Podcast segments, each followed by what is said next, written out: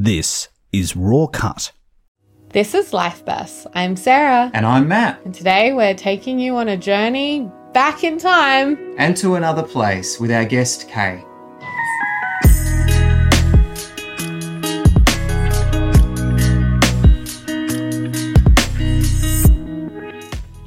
That's right, welcome to Life Burst. Today in the studio we've brought back Kay.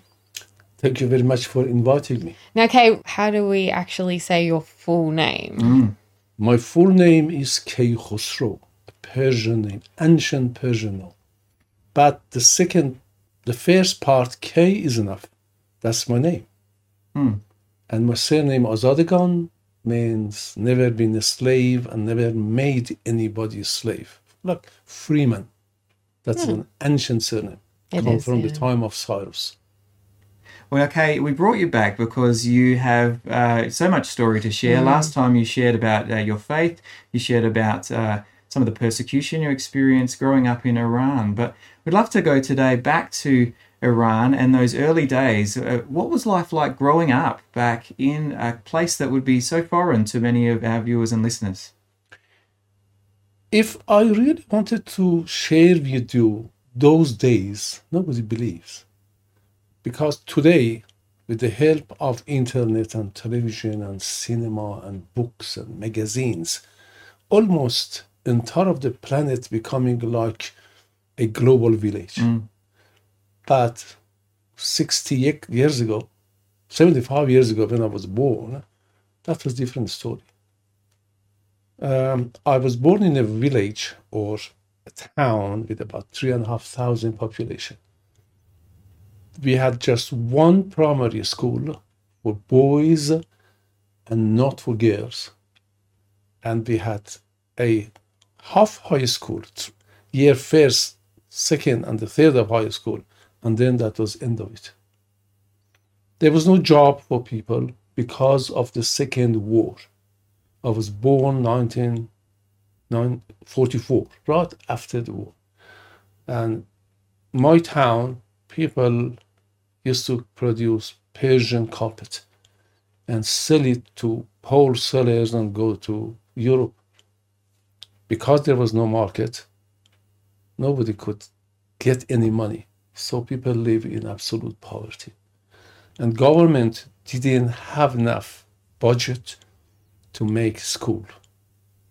As a result, a population of three and a half thousand people, there was just one primary school and no girls. But for the first time, when the first time I went to school, they started a girls' primary school as well. And by the time I came to year 11, we had a high school in our town, Zavore, but not for the girls. So what did the this is- girls do? uh, as soon as finish primary school, learning the craft and making carpet for the parent if they could sell it, or get ready, somebody come and get married. So those days in Islamic society, girls they get married earlier than the West. If a girl is 18 and still living with the parent, everyone's saying, what's wrong with this girl? Nobody wanted to marry her. As a result, people trying hard to find a nice guy to come and marry their daughter. What was the age difference between the women and the men? Uh, those days that I remember about seven, eight years difference. But some other societies like in Afghanistan, that is next to Iran, a six years old man can marry a 15 years old girl. Still they doing this traditional and they don't care about the feeling of the girl. How do you feel about that happening? Oh, those days, because I was there and I grew up there, that was usual. But because I wasn't uh, a Muslim in Baha'i community, a boy and a girl, and when they are 15 or older, if they can marry, they can marry, they do. So the Baha'i girls never get married those days, younger than 16.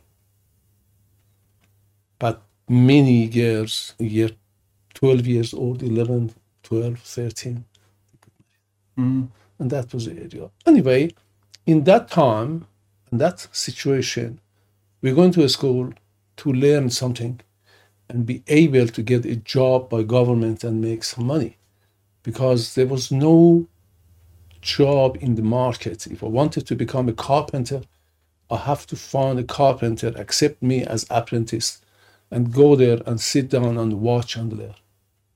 If I wanted to become a blacksmith, was the same.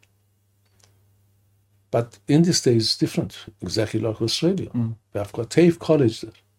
Perhaps different name and the same, they go on there. Mm. We have got universities. And So before we go move on to that stage of your life, uh, growing up in an area where there wasn't a lot of wealth, what did you, as a young child, uh, do for uh, for fun, for entertainment? Was it a was it a happy time growing no, up? No, it wasn't happy time. Right. I was very bored and persecuted by other kids because I was static. I couldn't speak well. And anytime I opened my mouth, everyone was laughing at me. Mm. So I had to stay in the house and make my own tools and play. So I became a very creative kid for imagination, create stories for myself. And that helped me many, many, many years later uh, when I do my radio show.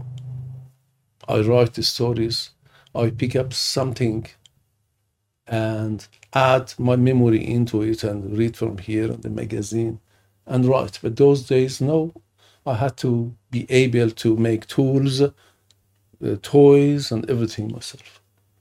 So that was most of the kids those days they did. Whatever they had, play with. If somebody found an old bicycle tire, they play with this one. And still, you see it in African country they do it. That was the life of a child. We learn from what we see. There was no education for children.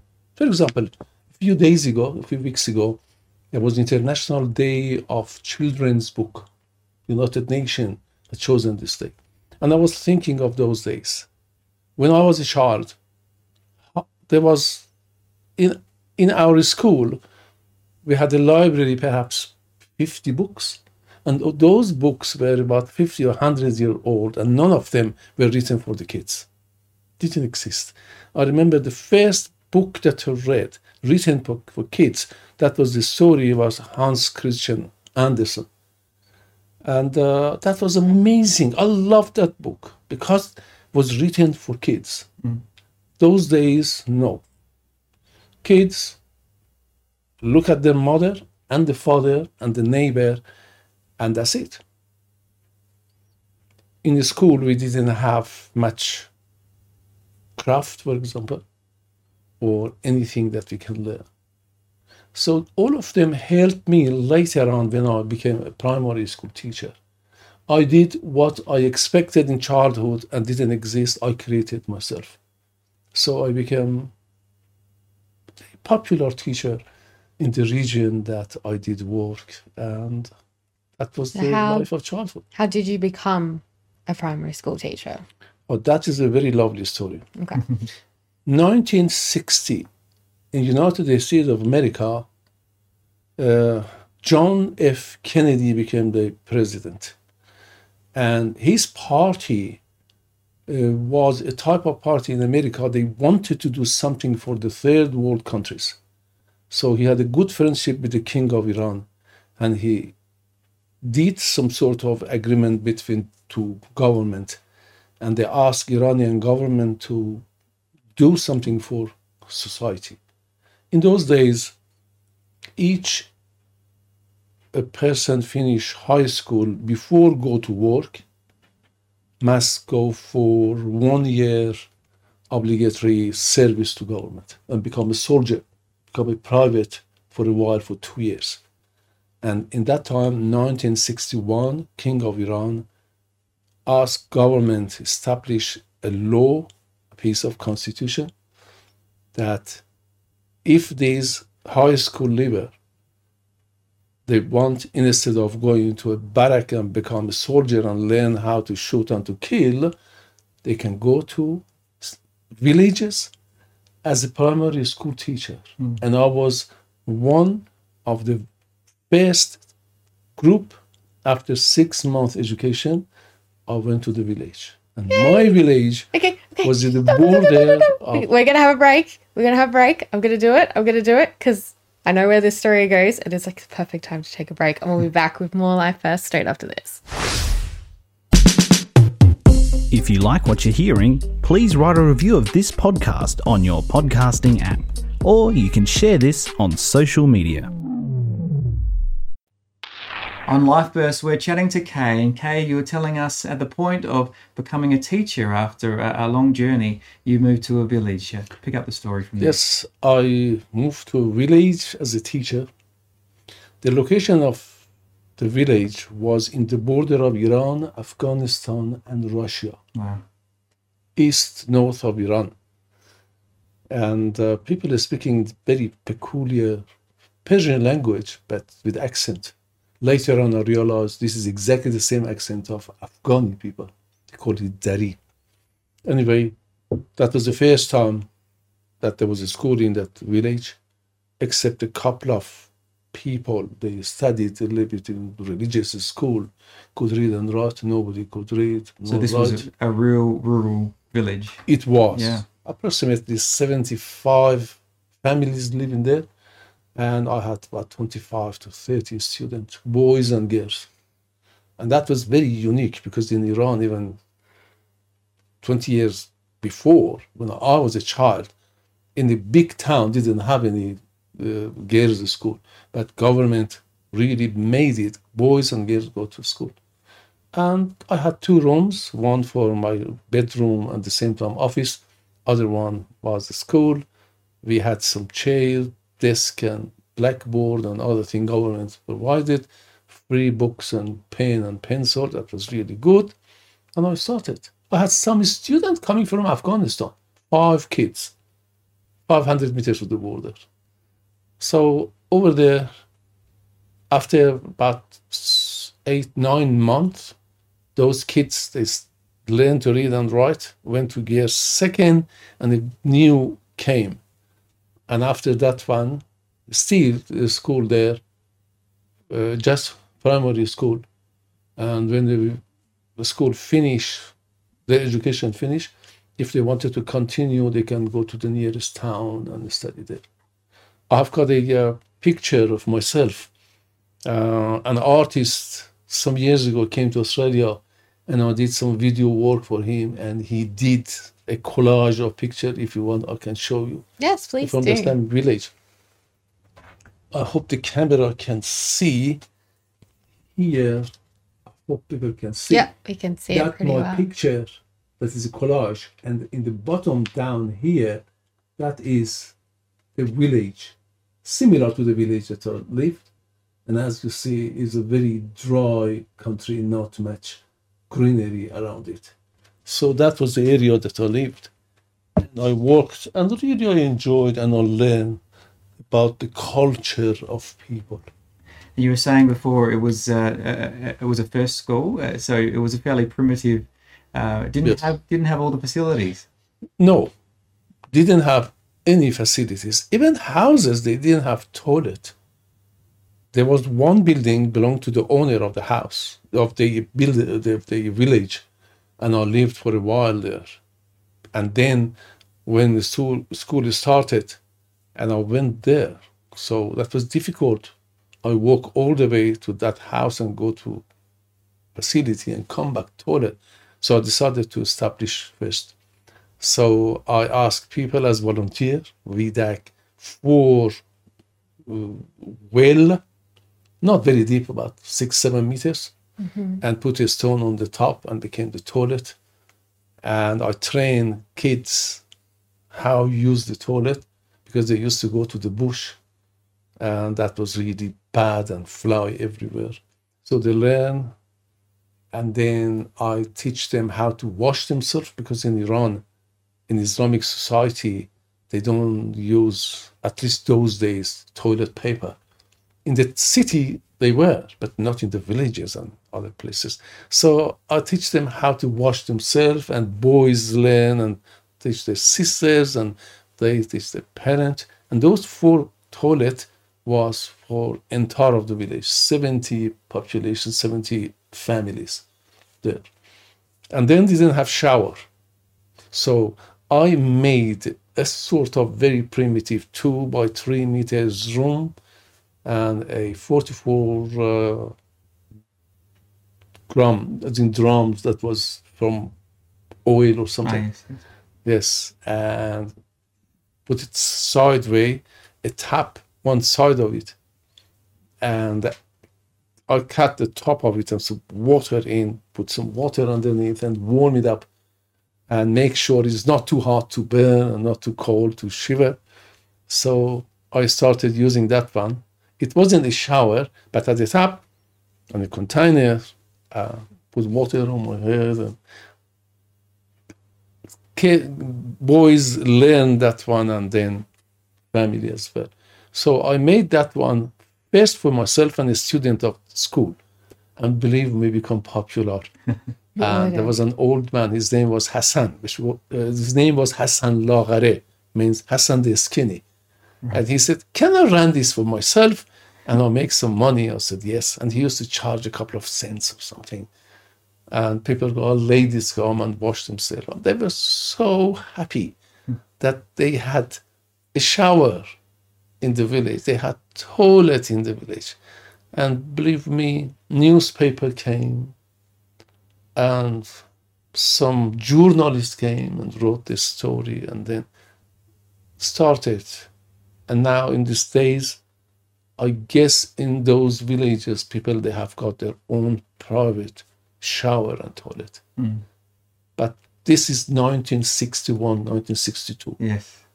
and believe me, I am very proud to these to did those very primitive step for helping people.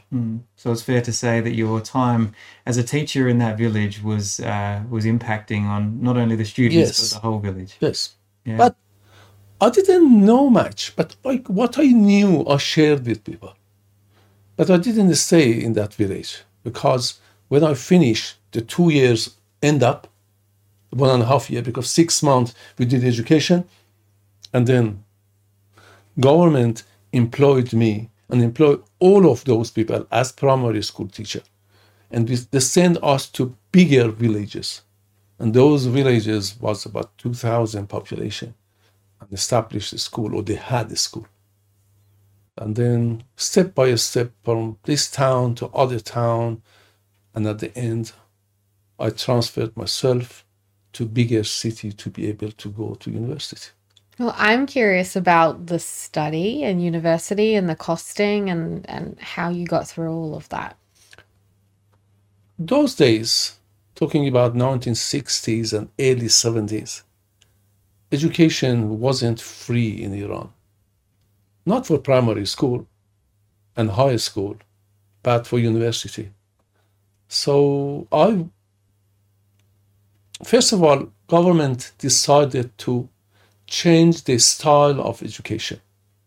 And we had primary school and high school. They created a school between these two junior high school. So for junior high school they need teacher. And then they uh, announce whoever wanted to be teacher of those must have a course. So there was a test exam. And i sat for that exam and i become one of those students but that has got a story is not too bad i told you if there's time Go for it. Please tell us the story. Yes. It's a good story. uh, that time, the town that I was study, working there, it was about 400 kilometers from the capital city, 300 kilometers that my family lived, my parent and my mother and sisters and brother. And uh, the village that I worked, they were very political people. So anytime after school was finished, school days, I had to go to a coffee shop, sit down and have a cup of tea and talk to people. And everyone wanted to know what sort of person I am and talking about my belief in politics and other things. I wasn't interested. So I decided to study my high school books. So year 12, I read all of my books, physics, chemi- chemistry, mathematics, language, whatever. So by the end of the year, school holidays that was three months in Iran, June, July, and August, because Iran is in the northern hemisphere. The test came for that uh, studying, going to become a uh, um, the junior high school teacher, and I sat for exam, and I been accepted, and that was the time I went for the first time to university for two years, and I got a sort of degree, and I became a junior high school teacher. This is Life Burst with Sarah and Matt, and we'll be back soon. Hey, did you know this show is available in video too? You can find it at rawcut.com.au.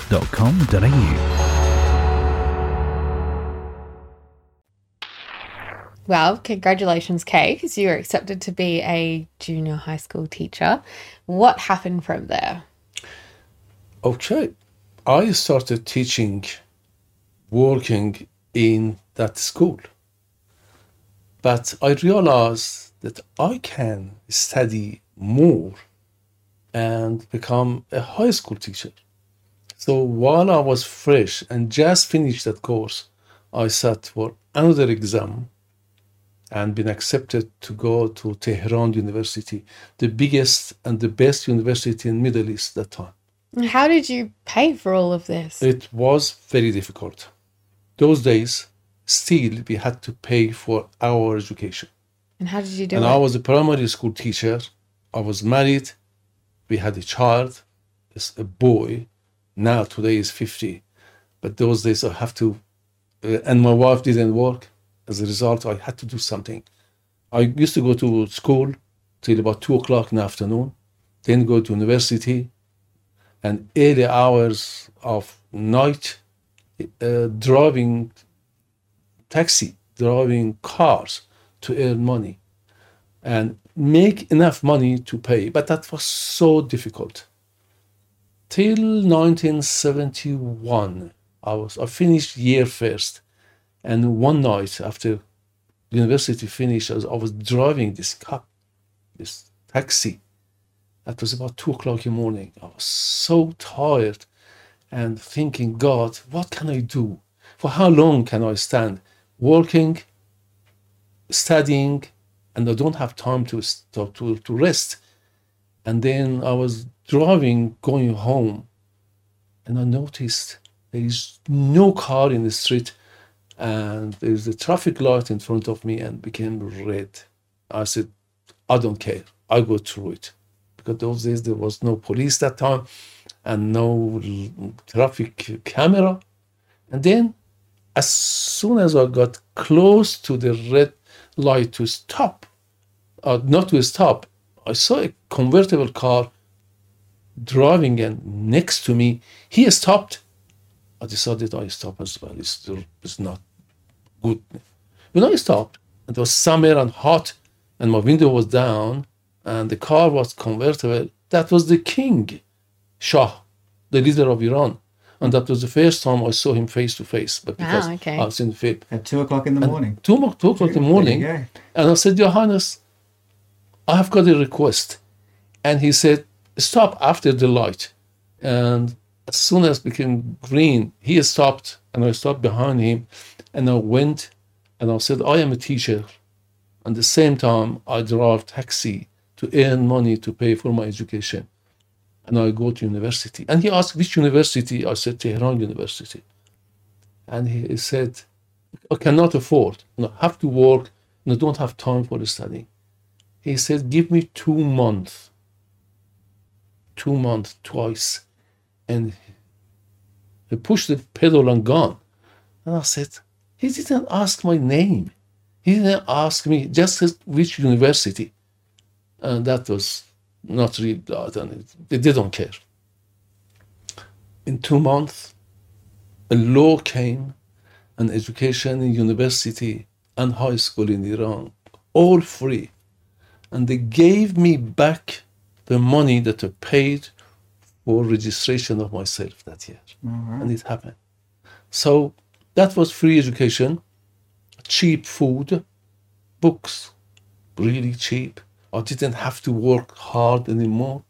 So when I finished and got my bachelor in science, that was 1973, I decided to keep studying and I got a master's in zoology from the same university. And uh, I was hoping that I can later on have a bridging course and go become a medical doctor because I wanted to be a doctor. I want to go back a few steps. Yes. Okay. You are driving your car at two o'clock in the morning, and just suddenly the king Yes. is there. Yes. Like, does he live around that area? Does what? How is he out at two o'clock in the morning? he i don't know but don't perhaps know? he wanted to go and see the street he wanted Okay. to go and look what is going on So, do you think it's just a coincidence that you just suddenly pulled No. up with the lights next to him? many years later when he lost his power and went before his death he wrote a book. And i have got that book.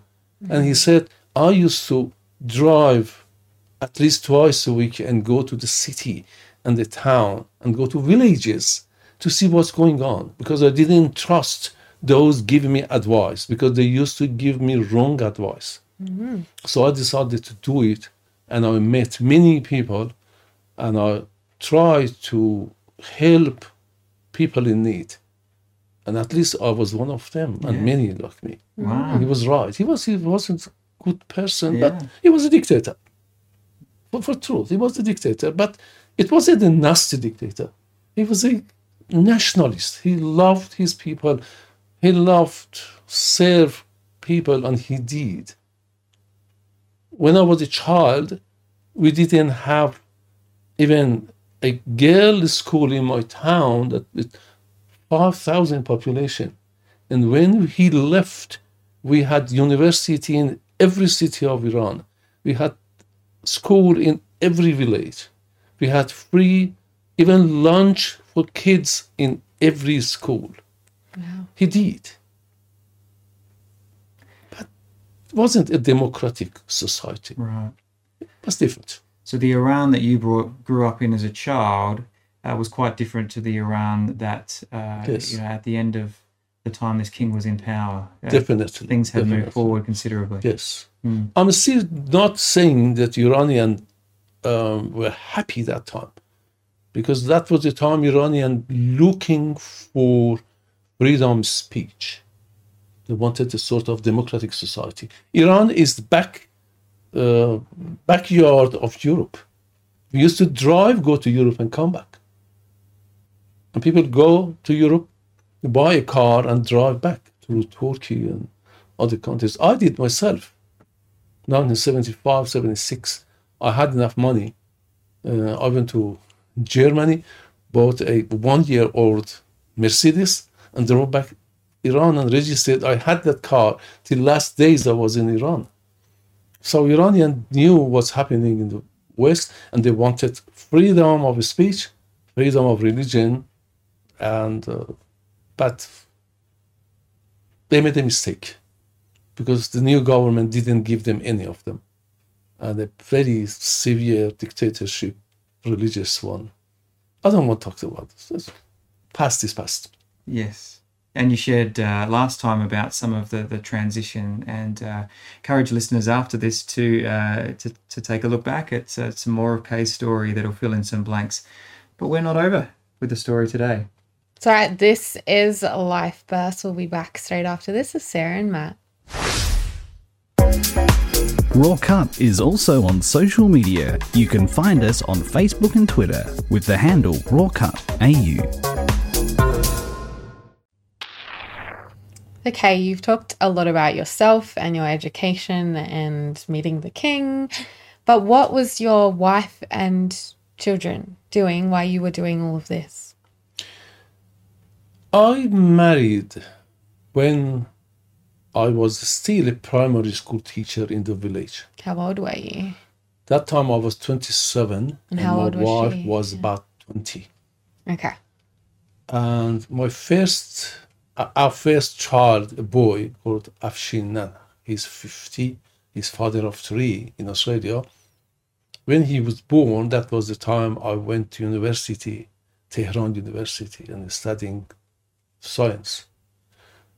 But they have to, my wife had to suffer because I didn't have a lot of income.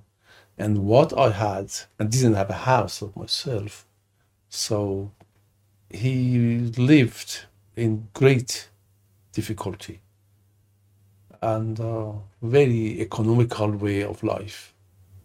But when there is no choice, there's no choice. So what We type of things did she get up to like during the day and Okay, she did a study. She did a study. She finished her high school because she didn't have. She was from one of the villages near Tehran, mm-hmm. and her father was the chief of the village. So we married, and she finished her year twelve. Then he did she go to university later on, but after I finished university, and he stud- she studied home economics. So she was very good at it. How you can live with budget income, she did, and also psychology. what's the That's- chief of a village? Chief of the And village. how did you marry its daughter? It sounds like Alright. that is very Yeah. simple because my one of my sister, youngest sister, married a young man that he was the son of the chief of that village, mm-hmm. but they lived in Tehran. He had a sister, and I met her in my sister's wedding when I was a boy and she was a girl. But we knew each other. Then, many, many, many years later, she became a very beautiful young lady, and I was a handsome man. we're At getting least- that. At least I was photo, handsome. Yeah. And I wanted to get married, and my sister said, My sister in law is good. We didn't have any blood relation, not at all. Two people from two different, well, I was from different part of Iran.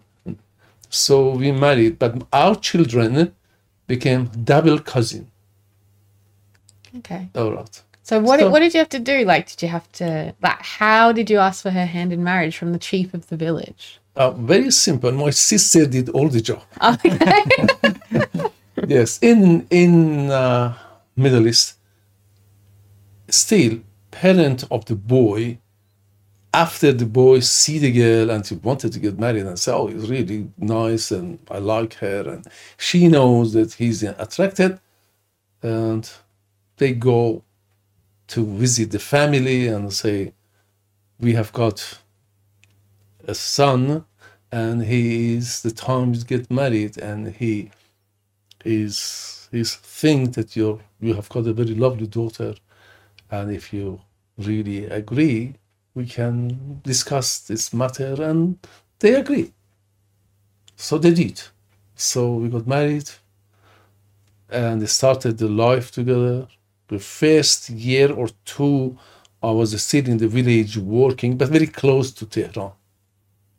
I used to drive every day, go mm-hmm. to school and come back. Now what does a Persian wedding look like? I didn't understand I, because I'm semi-deaf. Ah, what does a Persian wedding look like? Uh, I don't remember, but wedding it is in the village and in a small town. We don't invite people; everyone comes. everyone comes, and that's the mass. The village that I worked at the beginning, uh, many many years ago, not only people of the village, but the next door and the other next door village people come and be happy two or three days and cook a lot of food and dance together. And that was those days. And our village our um, marriage because we were in the city and we had a lot of relatives both sides so everyone come after the uh, official ceremony and uh, of the, of those that are Christian, they go to church, and those that are Baha'is, they uh, marry several and come, and after all of this finish and so on, dance together and have dinner together, and that's it. Very simple. Mm. Yes, and if you go to internet, you can see today's Persian wedding, very similar to what you see here in Australia, but the rich people they do. They spend a lot of money. I don't know how they afford. I couldn't afford that much, but in these days, people they have got money, they spend money, they go to a best hotel, motel, hall, and invite professional singer and sometimes belly dancer to come. And this is the night, one night in the life they do it. Yes. Now you move from that celebration and, and through your um, your years of teaching and university, uh, but there came to a point, as you shared last time, where the government changed and Yes. the situation in Iran changed dramatically to the point that you felt like you or you had to flee the country. Uh, That was 1979.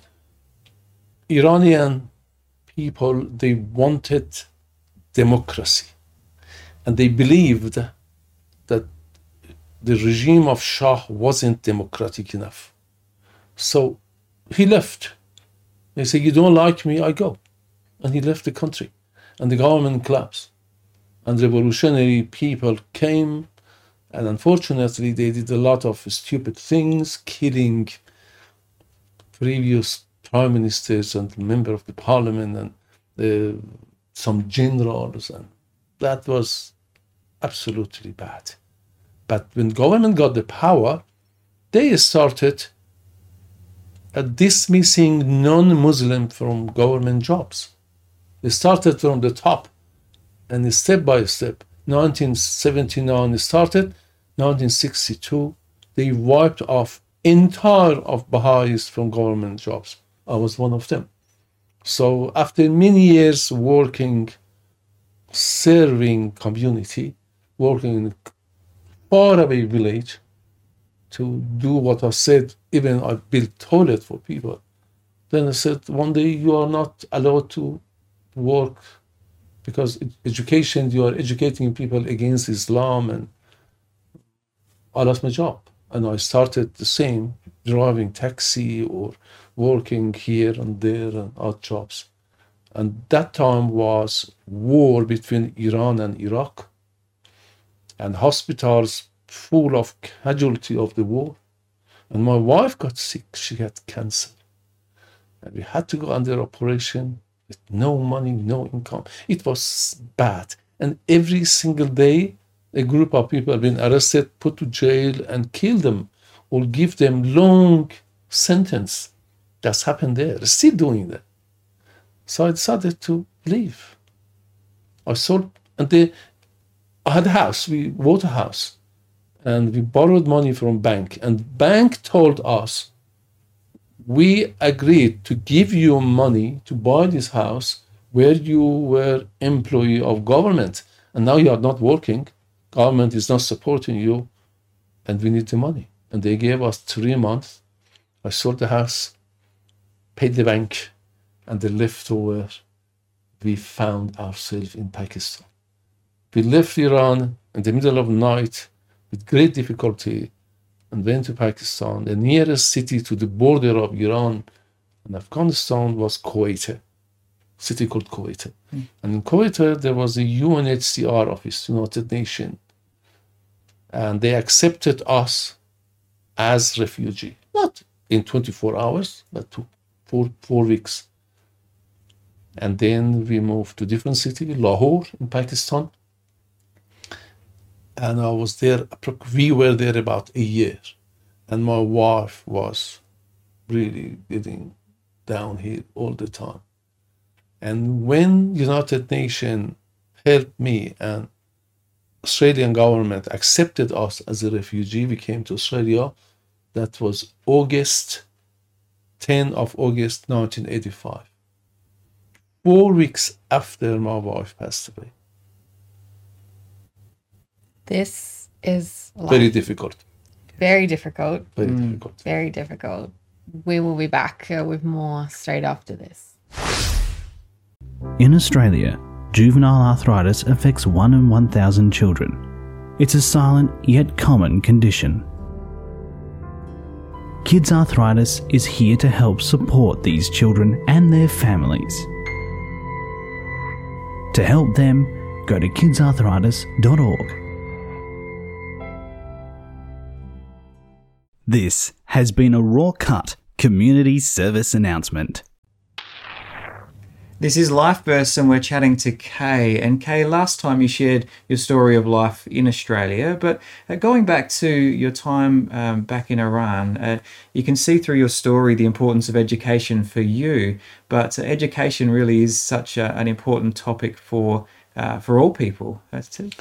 Education, look, human is different from animals because animals come to life with what they need for eating and escaping from danger and a shelter.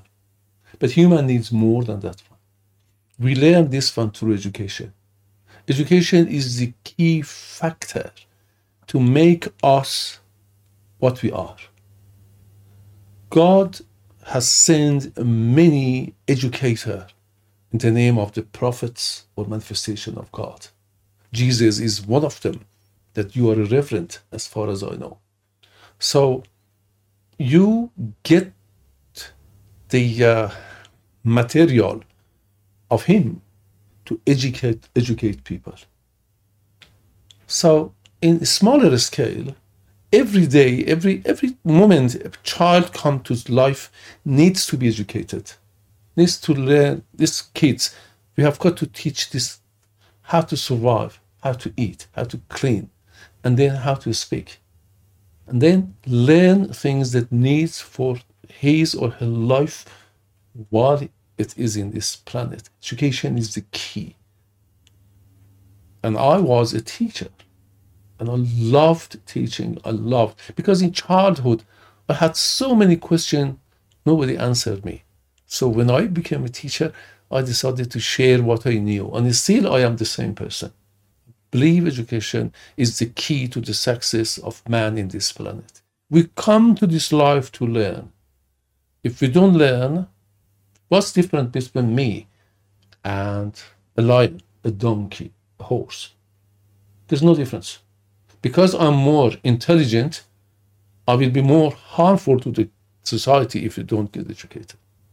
So we need it. So if we speak, we learn one day, and that's sort of education. If we help others, this is because of the education. If we make good food, for example, for health of people, this is because of education. Education is a key factor for improvement of man in this planet you were saying before the uh, the difference you've seen in even twins uh, in the difference of their education. Yes, education. If imagine two identical twins, one goes to a highly educated family, other one stay in the village, and after 20 years, if they come together, that happen all the time. In the internet exists, you can see them. You see the difference. The difference between education these two. The same kids, the same parent, the same gene, and they are absolutely identical. The difference between these two is two different soul. Soul of this one and that one is different. When we teach them, we can take make one as a beast or an angel. That is in the education. I'm very, very, very important. To me, is the best things for human is better than food, water, is education. I am in a place that Australia has got a lot of um, facilities for education of children.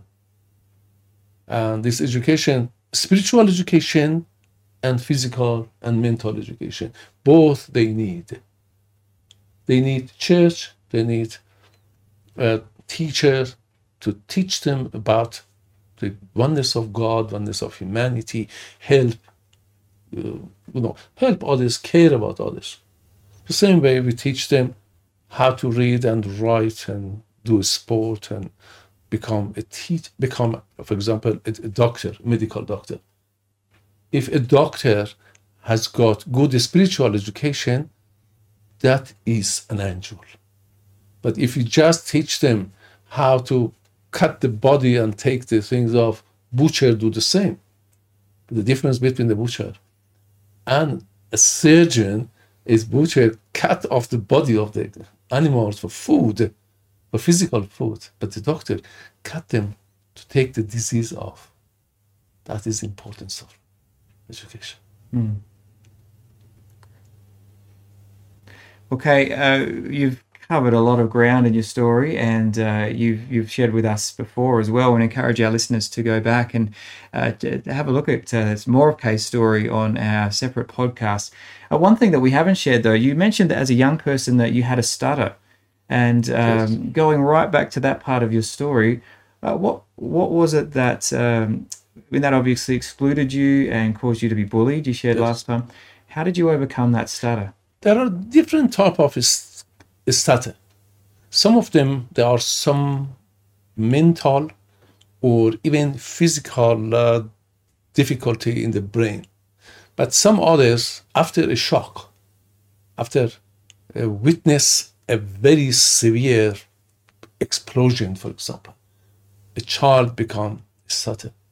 These type we can fix them. I was one of them next door to our house that was a public bath belonged to the Baha'i community in our town.